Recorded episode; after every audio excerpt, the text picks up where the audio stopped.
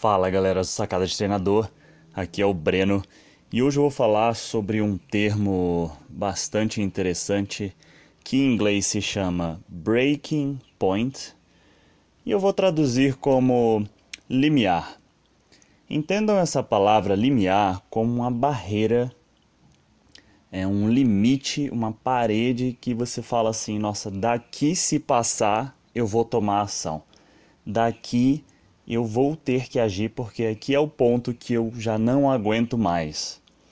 Então, por exemplo, trazendo aqui para o mundo do exercício físico, da saúde, tem gente que sabe, tem gente não, né? Todo mundo sabe que é importante, o quanto que é importante a movimentação, o exercício físico, a saúde equilibrada.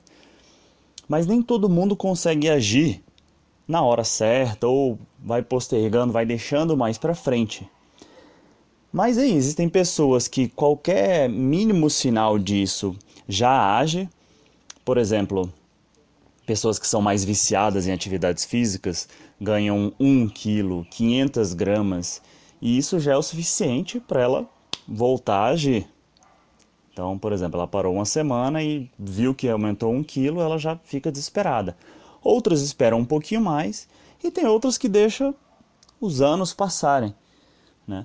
E aí chega um momento que a pessoa, sei lá, desenvolve uma diabetes, por exemplo, um sedentarismo em um grau altíssimo que começa a gerar respostas gravíssimas no corpo.